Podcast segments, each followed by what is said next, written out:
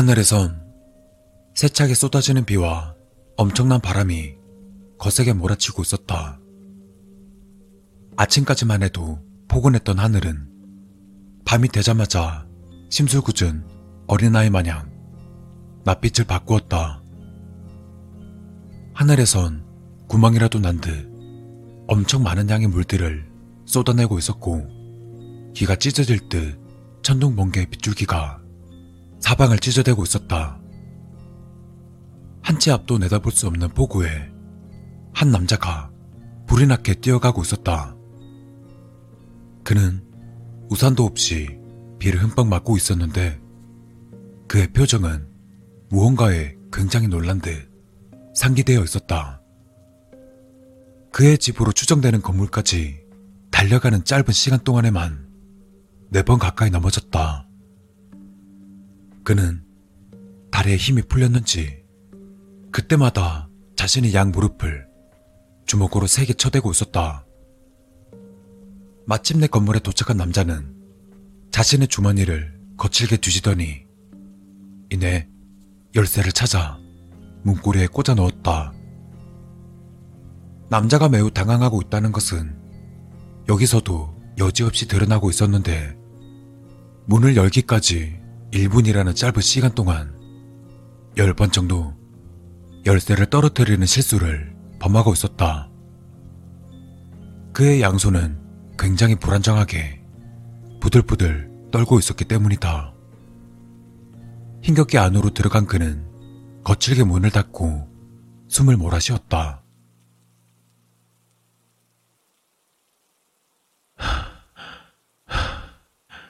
말도 안 돼. 내가? 내가 이런 짓을? 정말일까? 내가 착각하고 있는 건 아니겠지? 그는 손가락을 물어 뜯으며 굉장히 초조한 표정을 하고 있었다. 그는 자신의 몸이 흠뻑 젖어 있다는 것도 모른 채 자신의 소파에 털썩 주저앉아 버렸다. 그러다 인해 자신의 몸이 물에 빠진 생쥐꼴이라는 것을 자각하고는 소파에서 일어서려고 하는 듯 했지만 이미 풀려버린 다리는 그의 말을 듣지 않았기에 포기하고 다시금 생각에 잠기기 시작했다. 본 사람은 있을까? 아니야. 없을 거야. 분명 내가 여기까지 오는 동안 아무도 눈에 띄지 않았으니까. 그는 안도의 한숨을 내쉬고는 소파에 몸을 묻었다. 그러다 이내 상체를 벌떡 일으키더니 다리를 심하게 떨기 시작했다. 경찰은? 경찰이 그걸 알아차리기까지 얼마나 걸릴까? 설마 벌써 우리 집으로 찾아오고 있는 건 아니겠지? 경찰이 오면 사실대로 말해야 되나? 아니면 잡아 떼야 되나? 남자의 모습은 한눈에 보기에도 굉장히 초조해 보였다. 그의 다리는 중풍에 걸린 노인 마냥 부들부들 떨고 있었고 남자의 동공은 심하게 확장되어 있었다. 또 아랫입술은 고장난 기계 마냥 부들부들 떨리고 있었는데 비를 맞아서 추운 탓도 있었겠지만 그의 심리 상태가 큰 영향을 끼쳤음은 말할 것도 없어 보였다. 남자의 다리가 일순간 움직임을 멈췄다. 남자의 동공은 그 어느 때보다 커졌으며 손톱을 뽑아버리기라도 할 듯 강하게 물고 있었다. 경찰일까? 조심스럽게 문으로 향했다. 그리고는 떨리는 목소리를 감추며 문을 향해 소리쳤다. 누구세요? 네. 근처 파출소에서 나왔는데요. 잠시 대화 좀 할 수 있을까요? 문고리를 잡고 있던 남자의 손이 파르르 떨렸다. 아씨, 누구지? 본 사람 있었나? 벌써 누가 신고라도 했나? 도대체 날 언제 본 거야? 씨. 그는 순간 망설였다. 저기요. 지금 밖에 비가 많이 와서 그러는데 빨리 열어보시겠어요? 중요한 이야기라서요. 네? 아, 네. 문고리를 돌리는 와중에도 남자의 동공은 사시나무 떨듯 떨리고 있었다. 어떡하지? 그냥 털어놓을까? 모르는 척해? 아, 진짜. 마치 무언가가 급해서 미처 빨리 열어드리지 못했다는 제스처를 취하며 경찰에게 말했다. 아, 죄송합니다. 제가 잠이 덜 깨서요. 어, 얼른 들어오시죠. 남자는 누가 보기에도 과장되었다고 생각할 만한 제스처를 취하며 경찰을 쇼파로 안내했다. 경찰이라고 말한 사내는 남자의 젖은 몸과 소파에 고여있는 물을 보고는 눈썹을 실룩해 보였다. 하지만 경찰에게 등을 돌린 채 소파로 향하는 남자가 경찰의 표정을 보았을리 만무했다. 어, 참. 하실 말씀이라는 게 뭐죠? 혹시 살인사건이라도 났나요? 마치 남자는 농담을 건넨다는 뉘앙스를 풍기며 살인사건을 언급했지만 살인사건을 이야기할 때 흔들리던 남자의 동공을 경찰은 놓치지 않은 듯 했다. 아씨, 왜 이런 말을 꺼낸 거야? 그냥 입 닥치고 있어, 미친 자식아. 네. 방금 전에 신고 접수가 들어왔습니다. 이 근처 골목에서 살인사건이 났다고요. 피해자는 이곳에서 살고 있던 사람이랍니다.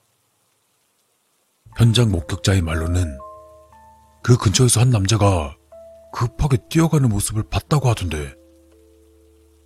경찰은 말을 하는 와중에도 그의 눈동자와 젖어있는 옷에서 시선을 떼지 않았다. 남자는 적잖이 당황하는 듯 보였다. 사람이 있었어? 분명 아무도 없었는데. 어떡하지? 모르는 척 해야 되나? 아, 그거 참 유감이네요.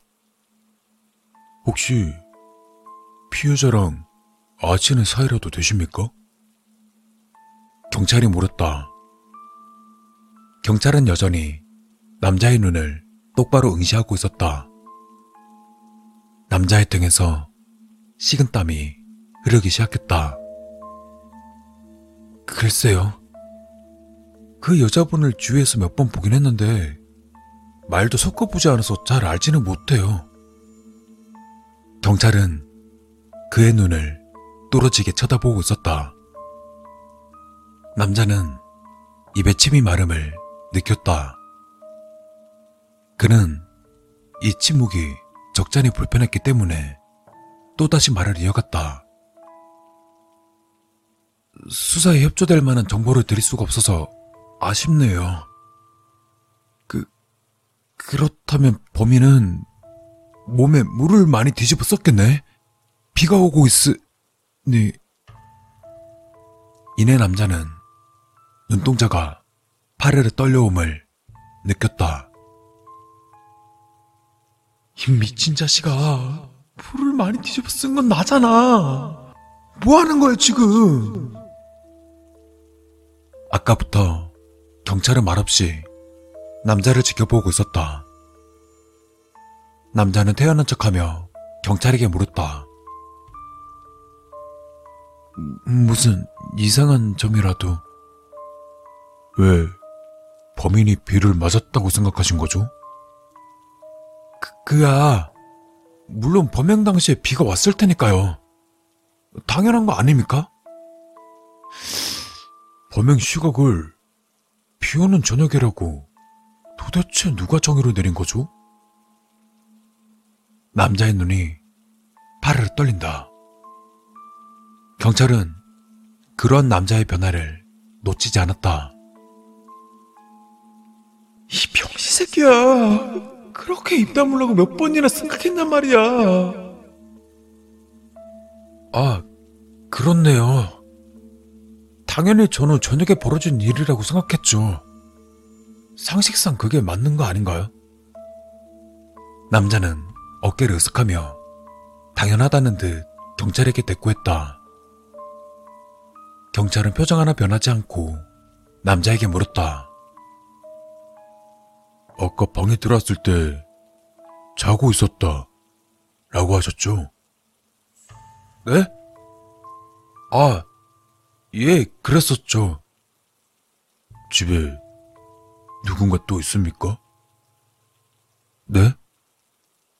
잠을 자고 계시던 분의 소파에 방금 떨어진 듯한 물방울들이 고여있네요. 거기다가 자고 계셨던 분의 옷차림이라고 하기엔 부자연스럽다고 생각하지 않으십니까? 남자는 자신의 옷차림을 들여다보았다. 누가 봐도 방금 막 외출하고 들어온 사람 같은 수트 차림. 거기다가 지금의 날씨를 알려주듯 젖어 있는 옷들. 남자의 등에서는 식은땀이 흐르다 못해 폭우처럼 쏟아지고 있었다. 그래서 지금 나를 의심하는 겁니까? 남자는 경찰에게 되물었다. 마치 난 아무 잘못이 없고 억울할 따름이요 하는 태도였다. 경찰은 남자의 눈을 똑바로 응시하더니 조용히 말했다. 아니, 뭐 그런 뜻은 아니었습니다. 기분 나쁘셨다면 죄송합니다. 계속 이야기하죠. 네, 얼마든지요. 남자는 안도의 한숨을 살짝 내쉬었고 경찰은 그 와중에도 남자에게 시선을 떼지 않고 있었다. 그렇다면 흉기에 대해서 말씀드리겠습니다. 범인은 독일제 나이프로 피해자의 복부를 수십 차례 찌르고 목을 긋고 달아났는데요. 제가 탐문 수사한 것에 따르면 이 근방에서 독일제 나이프는 딱 한 군데에서만 팔더군요. 맞습니까? 남자는 경찰의 물음에 고개를 갸웃했다. 남자의 눈은 온통 물음표로 가득 차 있었다. 계속해서 경찰은 뚫어지게 그를 응시하고 있었다. 나이프? 말도 안 돼. 분명 몽둥이였는데. 독일제 나이프요? 어, 여기서 10분 거리에 있는 만물 상점에서 파는 걸로 아는데요. 아니, 근데 흉기가 정말 나이프가 맞나요? 네. 감식반에게 확인한 결과입니다. 왜 그러시죠? 꼭 자신이 알고 있는 것과는 다른 사실인 것처럼? 남자는 흠칫 놀랐다. 이 미친 새끼야. 잘못하다가 늘 통당했어. 지금이라도 사실을 말해. 이러다 나만 된통 걸려드는 거 아니야? 어쩌지? 아, 어쩌지? 남자는 뭔가 불안한 듯 다리를 떨고 있었다. 이미 등에서는 비를 맞지 않았더라도 흠뻑 젖었을 만큼 땀으로 범벅이 되어 있었다. 마침내 남자는 무언가를 결심한 듯 경찰을 바라보았다. 그때 경찰이 미소 짓더니 자리에서 일어서기 시작했다. 남자는 당황했다. 음, 어느 정도 조사가 끝난 것 같네요. 혹시라도 기분 나쁘셨다면 사과드립니다. 워낙 이쪽 일이라는 게. 네? 아, 네. 물론 이해합니다. 고생 많으시니까요. 이제 가봐야겠네요. 조사에 협조해주신 점 감사합니다. 덕분에 확실해진 듯 하군요. 뭐, 뭐가요? 아무것도 아닙니다. 경찰은 현관문을 향해 뚜벅뚜벅 걸어갔다. 아, 씨발, 눈치 챈 거 아니야? 아니면 오해하고 있는 건가? 뭐지? 왜 그냥 가는 거지? 뭐 하십니까? 배웅도 안 해주십니까? 아, 잠시 다른 생각 좀 하느라고요. 남자는 불이 나게 경찰이 서 있는 곳을 향해 달려가서는 문을 열어주었다. 안녕히 가십시오. 범인이 꼭 잡혔으면 좋겠네요. 바쁜 시간 내주셔서 감사합니다. 경찰은 문 밖으로 나갔다.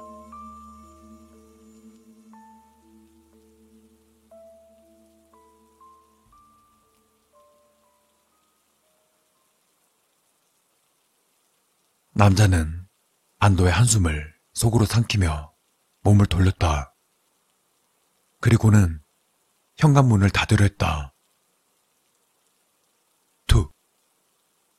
무언가가 문에 걸쳤다.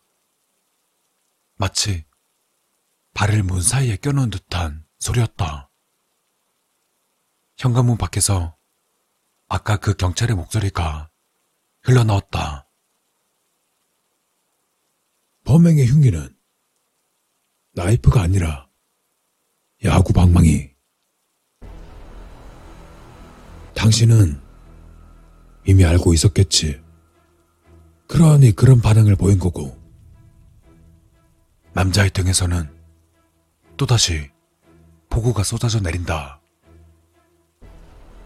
그리고 결정적인 단서.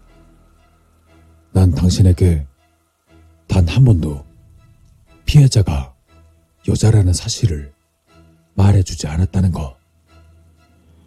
남자는 뒤를 돌아서려고 했다.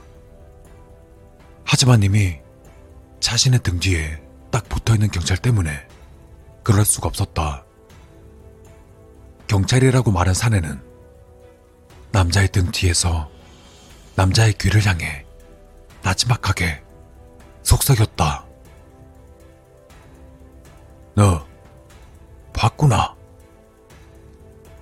남자의 등 뒤에 서늘한 무언가가 꽂힌다. 정확히 패를 관통한 듯 남자는 빔을 한번못 지른 채 바닥을 향해 떨어진다. 남자가 떨어진다. 남자의 이마에서 흐르던 땀이 떨어진다. 남자의 등 뒤에서 검붉은 피가 떨어진다. 남자의 몸을 헤집고 나온 시퍼런 무언가에서도 피가 떨어진다.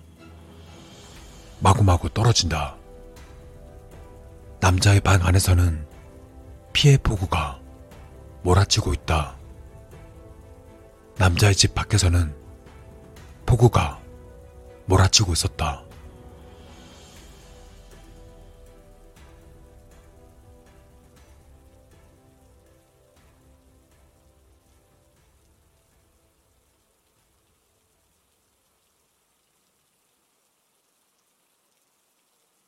지금으로부터 한 시간 전, 남자는 연신 욕을 내뱉어대며 집을 향해 달려가고 있었다. 아침까지는 날씨가 좋아서 우산을 들고 오지 않았는데 퇴근 시간이 되자마자 폭우가 쏟아지니 심사가 뒤틀린 모양이었다. 아씨, 비는 또 왜 이렇게 많이 오고 지랄이야. 남자는 다리를 바삐 놀리며 자신의 집을 향해 뛰어가고 있었다.